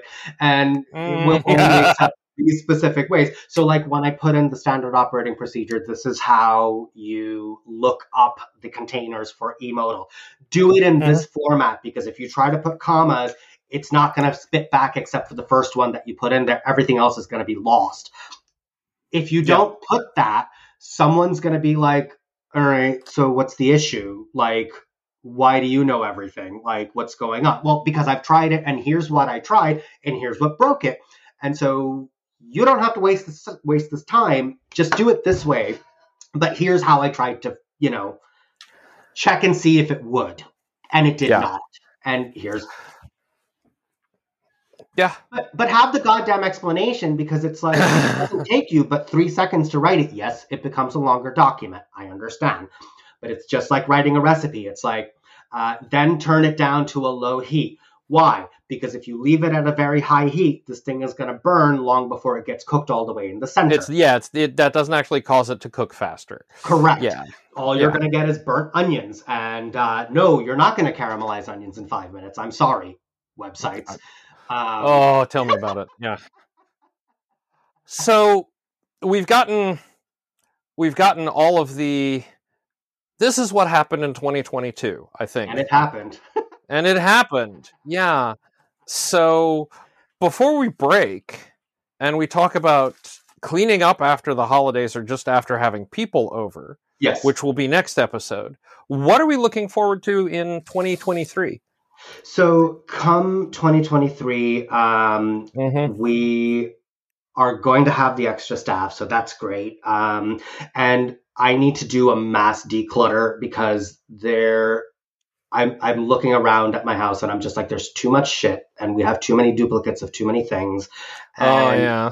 There's things that were useful to me before when I was single that are not useful to me anymore because I'm living with someone else and I have more people in and out of my house all the time. So, for example, I used to save a lot of those glass jars um, from like pasta sauces or mason jars. Oh, yeah, yeah, yeah.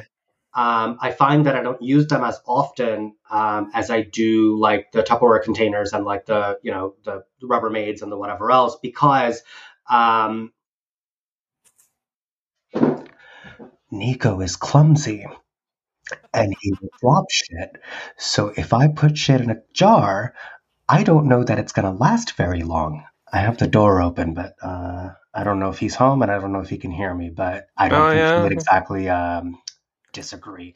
So because I can Yep. do things in a certain way and it's not necessarily so useful to me anymore, maybe it's time to start purging those jars that I don't need anymore. Throw them in the recycling bin. I'll keep the mason jars because they are actually really nice. And those Oh, God, lids yeah. are universal and like maybe I'll start canning. No, I won't. I'm not going to start. No. canning. but Um, you can you can buy a they're so universal you can buy things like here's a lid that screws onto your mason Yeah. jar that turns it into a into a glass or into a drinking cup or here's a lid that And like the Jif peanut butter yeah. jar, when you're done with it, that lid fits the mason jar perfectly. So like, Yeah. I've got a couple of Jif peanut butter jars that we're going to run through. So like, it's going to go in. Yeah. But I need to do a purge of these things that are not getting used because they're Mhm. taking up space. Yes, I have more space. Yahtzee, that's great, but like realistically, that doesn't necessarily mean I have to cram it with shit that I'm not using. I'd rather pass that along to somebody else who could use it or throw it out so that it's not up in my grill anymore. yeah yeah and i mean we we recently did something similar in the pantry Mhm. um one we had mice but that was you know that was sort of the the catalyst but all of the stuff we had bought and hoarded in Mhm. 2020 Mhm. Like 25 pounds of flour, 10 pounds of sugar. Uh-huh. Some of this was Shepherd, I will admit. Sure, sure. But, you know, all of that sort of stuff that the mice had moved into, Oh, right. You can't keep Right? it anyway. you can't keep it anyway, like rice. Like the container the rice was in, the the the mice had been walking on top of. Like it was closed. It was sealed. So it's fine. like it, it's sort mostly, but because we had bought all this bulk rice, at some point we started to get the um weevils. what's the weevils? The- yeah. It's called the confused flour beetle, if I'm not mistaken. Yeah, exactly. Mm-hmm. And so it's like, yeah, no, okay, we'll just get rid of everything. Right. Like and just did entire scratch. yeah, did an entire purge, and that means that now my pantry, oh my god, I can put things in my pantry again. Yeah, yeah. Um, still have the shelves in the garage for longer term storage for things that aren't getting used immediately, like pasta, Mhm. like all of my salad fixings, which I used to keep in the garage because there's no place in the pantry for it. Sure. Um, you know, and also the bucket I have with glassed eggs in it Mhm. for long term egg storage Right. um, which you know I'm going to be thankful for when they stop laying. But all the young hens have started laying, so I'm getting five, six eggs a day right now in the middle of fucking Which winter. is more than enough for two people. Right? Yeah, no, to the point where I just looked. Uh, I, I, all of the egg cartons I had in that in the pantry had been crawled through, taken apart for nesting materials. Like there were no live mice in there. The live mice were gone. No, because they already gave birth and they fucked off. Yeah, exactly. But and I'm sure some of that was also that there are dangerous predators in the house Right. Doing so much. Yeah. Um but it's like, yeah, I needed to buy more egg cartons. Sure. Um which are, you know, I bought 15 yesterday for 3 bucks. They're cheap. It's fine. Right. Yeah, but I was like I was just looking in my fridge and I've got 48 plus a flat of 30 is 70 some eggs in the fridge right now. Yeah, I know, right? Good lord. that look is yeah uh, plus probably another 40 glassed for when Mm-hmm. they're not laying so you could open a which- bakery, basically. but i asked the amazon delivery guy yesterday Do you want some I'm like, could I, could I just start leaving eggs out for y'all fresh eggs he's like yeah i'd take them I'll so i'm like them. yeah okay yeah i'm just like yeah when i see the amazon person show up i'm gonna be out there with like you know do you need eggs take Here's some two eggs. cartons. Give your neighbors. Yeah. No, right. Yeah, exactly. But uh, you know, so that's for for us looking into the next year. One, this podcast is going to be turning six, starting into year seven. Woo! Wow. Yeah. Um, you know, I have for my field, I have a job. You know, Right. um, which is a thing in in the tech field right now. Right. Fuck, fuck you, uh, elegant muskrat Mm. and um yeah uh, Mm. but uh, you know i'm just like i'm gonna stay the course like And you know no major changes for us i think that's why I want to do the purge. It's like Yeah. part of it is um this is the first time and I can't even think how long that I'm actually in a space that's big enough to accommodate all my shit. But on the other hand, I'm also making enough money now that I don't need to hold on to the stuff that I'm not using on a regular basis because I'm not living paycheck to paycheck. Like I've actually managed to clear out um, almost all of my uh, credit card debt. I'm down to two cards left. Um, My friend told me like if you're only down to like a couple thousand dollars, get one of those like um, zero transfer balance fuckers and just shove it over there because you're going to pay it off in six months anyway. They give you like a year to pay it off, whatever yeah and then that way you save that interest payment every month that these guys are spanking you with because when when i was poor and i didn't have enough money and i had to put some of the rent on the credit card with a cash advance those interest rates are like punishing and i'm still paying off the you know those those Oh. credit cards yeah um, so like rather than paying like 30% interest, rat, you know, might as well just shove it into one of these transfery deals and, you know, save that, you know, 50, 60 bucks a month on goddamn interest. So I'm paying like $200 a month towards the credit card bill.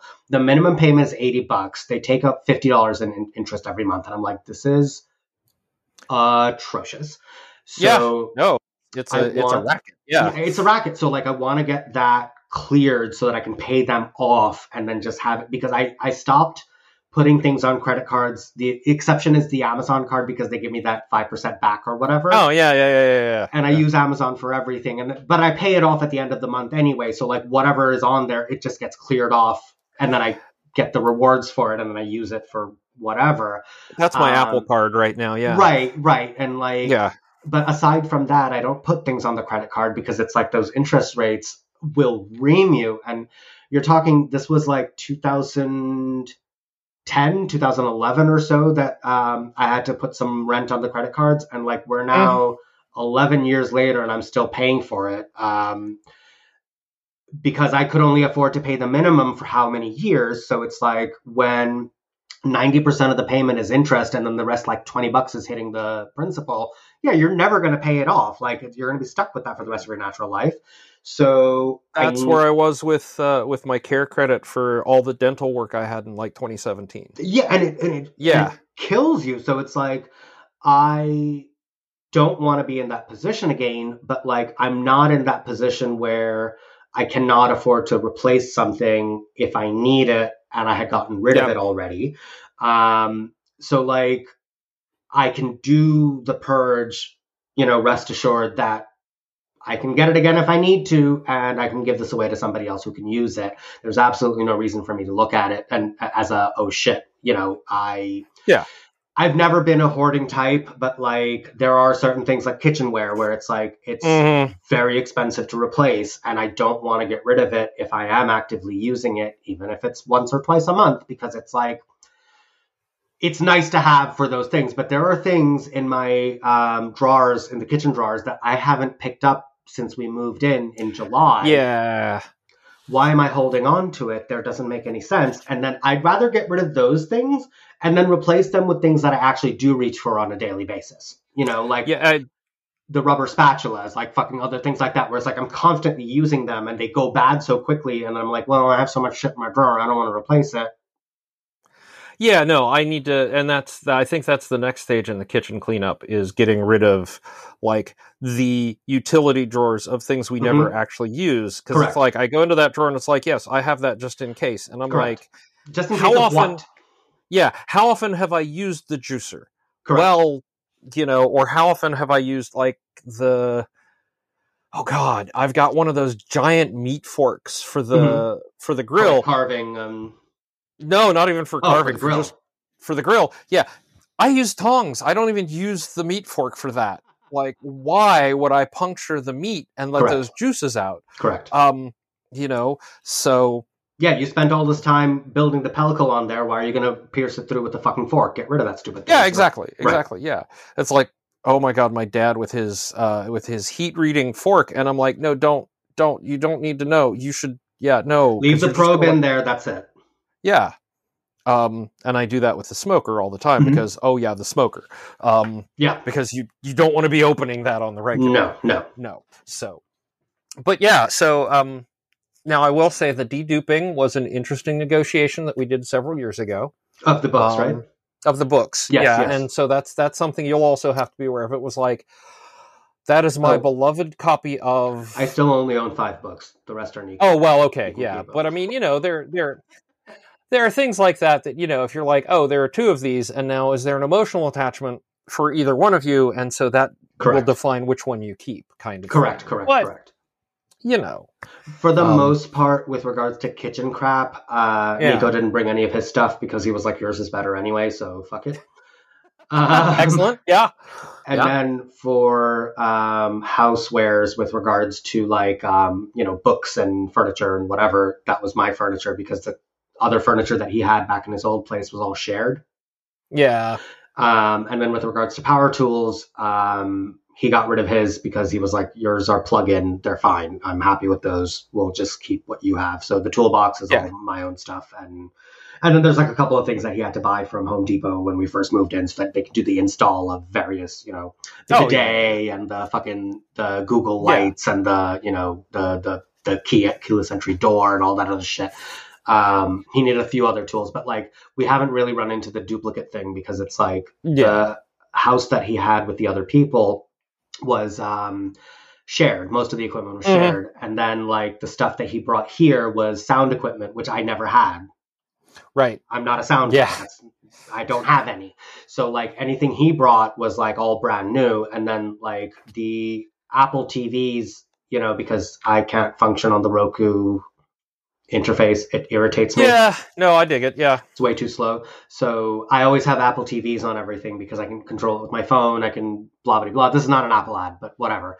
Right. Um, he's okay with using those to control the projector and the and the TV in the Mhm. bedroom. Um, so like he didn't bring any because he had like a fucking Chromecast or not Chromecast, what the Stadia, Stadia. Yeah, I know the one. Yeah, yeah, yeah. yeah. Um, but aside from that, like he has like, his Xbox. I didn't have any video game systems because I don't play video games. So like we were very fortunate that most of the stuff that we brought to the I keep wanting to say marriage, Kevin, but it's not. But anyway, I know. um, to the partnership was like unique. That it was like stuff that he brought stuff that I don't have. I brought stuff that he doesn't have, which made it so that we didn't have to dedupe at all. Like Oh, that's nice. everything was like so. All those see the books he has. Oh yeah, yeah, yeah, Those are all his. Okay. Um, if you looked at my books from it could fit from there to there. That's it. All five of them. All five Yeah. of them, and that's that's that's enough. Like that's so there's all my books are on Kindle because I don't keep physical. Yeah, well, and I can, but uh, there's some books you I can't do that with. Like Correct, all of my like all of my D and D books, and I have I think most of a, a large chunk of five E at this point. Yeah, yeah. but like and i have beyond and i have every single thing you can get from wizards for d&d on in d&d beyond in digital Sure. form but it doesn't flow the same way as being But- able to take up the book and you know i can find things really quick but i can't like it, it doesn't give me the same like i can grab um i can grab where's uh um boo's astral Mara- menagerie Mhm. part of the new spell jammer uh, uh set. Sorry people. Um and i can flip through and sort of get ideas. Right. and the digital version of those same resources is much more of a if you know what you're looking for you can find it. But if you're just looking for ideas it's very hard So that's my issue with recipe books now is because Yeah. um, there are certain books that are out of print and have not been in print for decades. Um, yep one of them is called How to Cook and Eat in Chinese. Um, uh, the author's name is uh, Bu Wei W U W sorry B U W E I um, Yang Y A N G uh, C H A O. Um, she was a doctor who was trained in Japan um, and hated Japanese food so much that she taught herself how to cook. um, yeah Um, no And so that entire book is filled with like her sassy, sarcastic manner, and it was written in like 1945. So like oh one of those yeah right. So like it's not in print anymore. So she would say like, "Oh, if you need to get ginger or garlic, go to your local Chinatown and pick it up there because your local, you know, stop and shop is not going to have it. Like you need to go to a specialty store to pick up cilantro because like nobody's going to fucking have it, but it's used in Chinese cuisine." And her husband um was a linguist and he was doing a project of all the different dialects of China. So whenever he would be talking to people about their dialects and like making recordings and writing them down, she would be with their wives in the kitchen learning about the cooking of their region. ah so it's not just a recipe book of the stuff that she grew up with, it's also like a regional like collection of different recipes from across China which let's be honest is a massive massive country with a huge amount of diversity with like Oh all kinds God, of yeah. different um ideals on how to do things. So she has things in there that are like she she's the one who coined the term stir fry. We did not have that term in english before. That is her term. That's the word that she used to describe that process of stirring so like it is a pivotal book in chinese cookery for Americans because it's not published in Chinese. Um, the original edition had the uh, foreword written by Pearl S. Buck. Like this was an important piece of literature, but it's out of print, and so like yeah yes, I'm gonna have to find it used somewhere, and I don't want the paperback edition. I want the hardcover edition because that's the one that I had. We, I had picked up one at a yard sale for 25 cents because apparently the people didn't know what they had, and the issue was was like Ooh.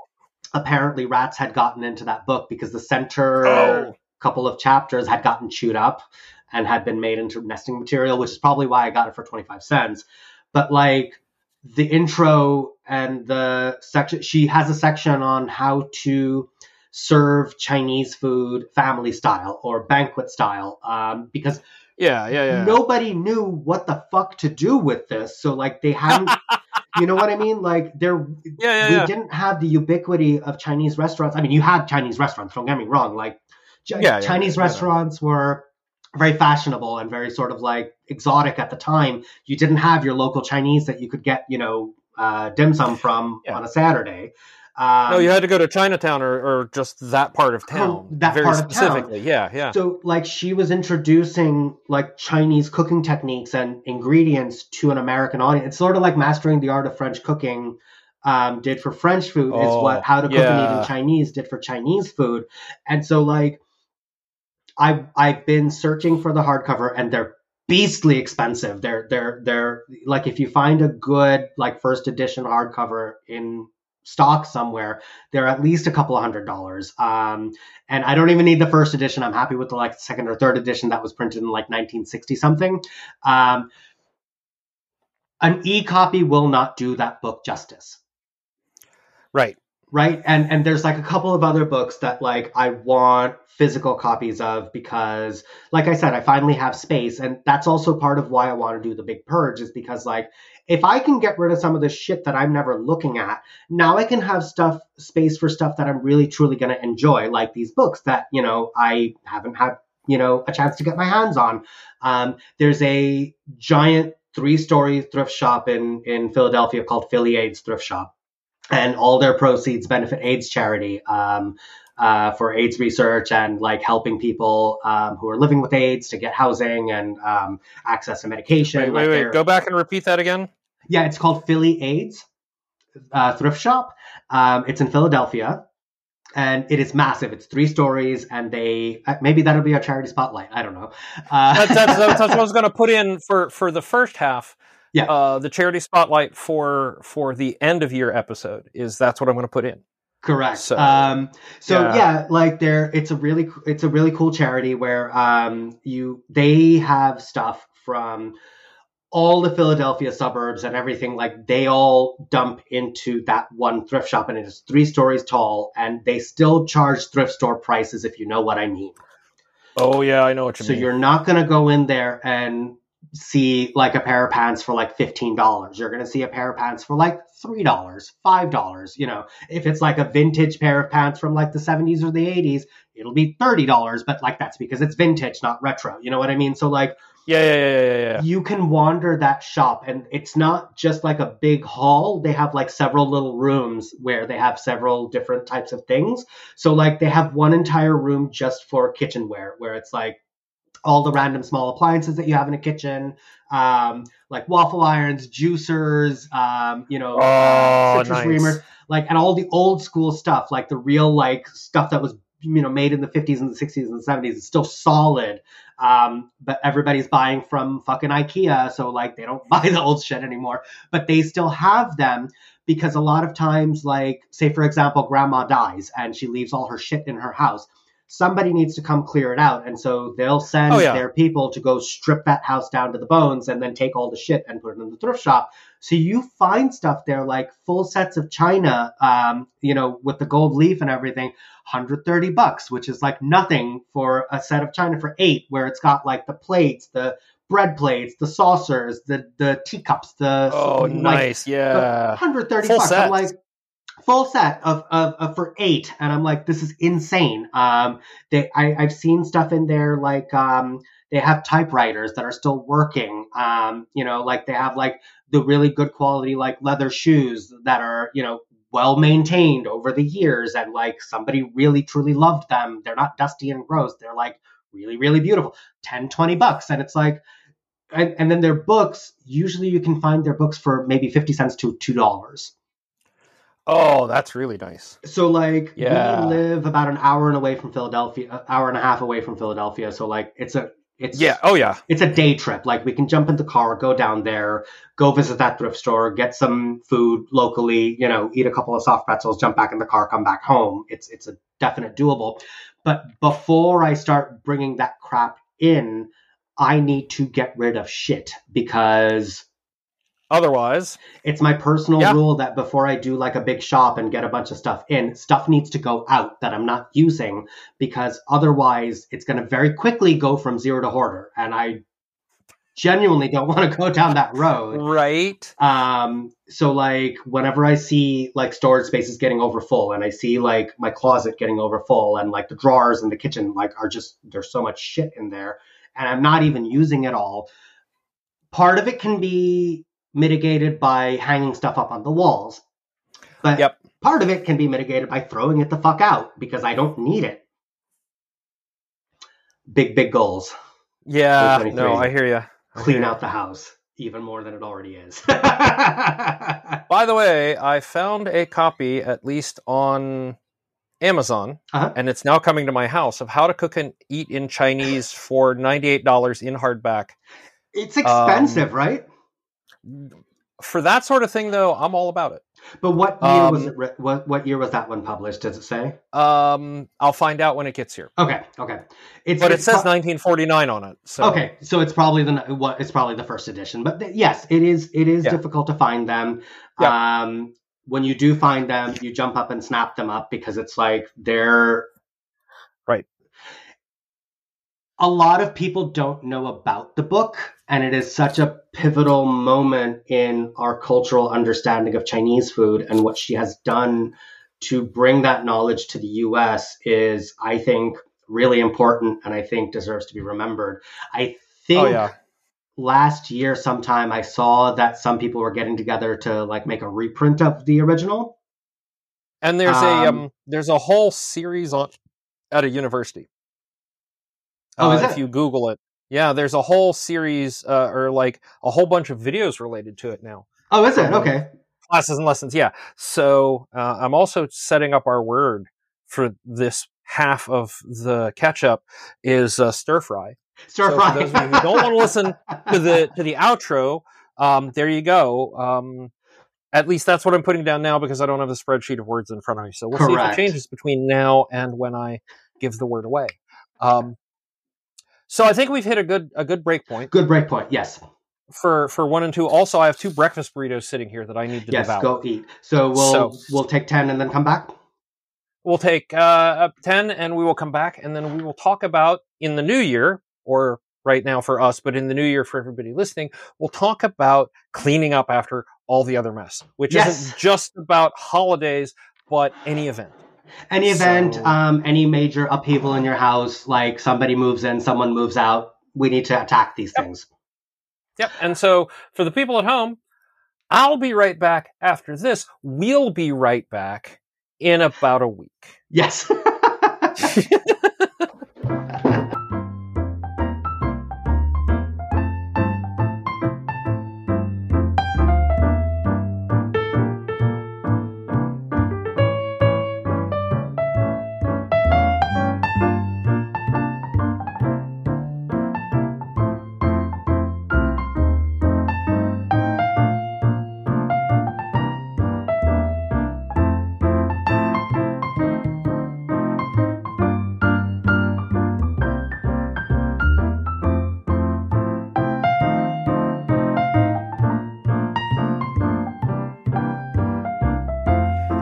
we are back.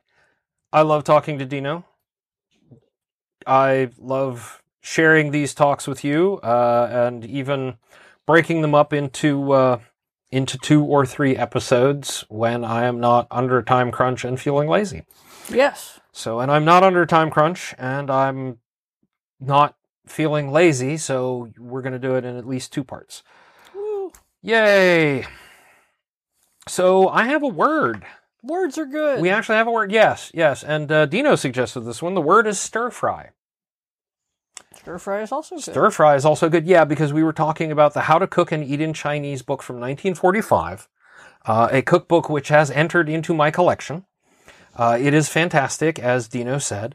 Um, there, and next week there will be all kinds of like there were a whole bunch of other cookbooks that I basically ended up ordering uh, after talking to Dino on the. Um, but yeah, we we had some uh, uh, I'm looking forward to making things with these cookbooks when we get, you know, when I get through MagFest, which is my next big thing. Um, so yeah, stir fry. You go to productivityalchemy.com. You look for the activity code, and in the activity code box, you type the word stir fry. All one word, no spaces. And you get a badge, an open badge. And you can find out more about what open badges are and um, how to get other badges, and I guess what you can do with them other than collect them and hoard them, like the collector that you are. Or maybe. Maybe not.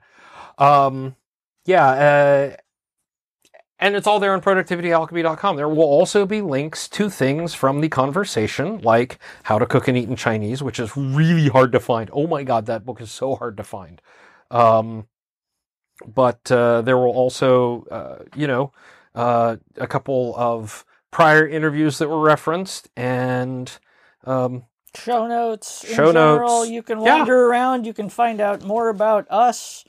If you want to know more about us, uh, yes, you can you can uh, listen to past episodes. too, yeah. You can look at all the other badges.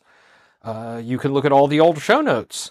Uh, there is one thing you should not do. click not this button. Click not to this button. Uh, when you click the the about or the contact and the about wherever that is, um, there is something there that says support. Do not click that. Nope, We don't need it. we're good. We're we're doing just fine. that right, Hound. And uh, the people who Dino recommended Oh, uh, the money go to instead of us, since we don't need it and other people need it way more than we do, is the Philadelphia AIDS Thrift Shop.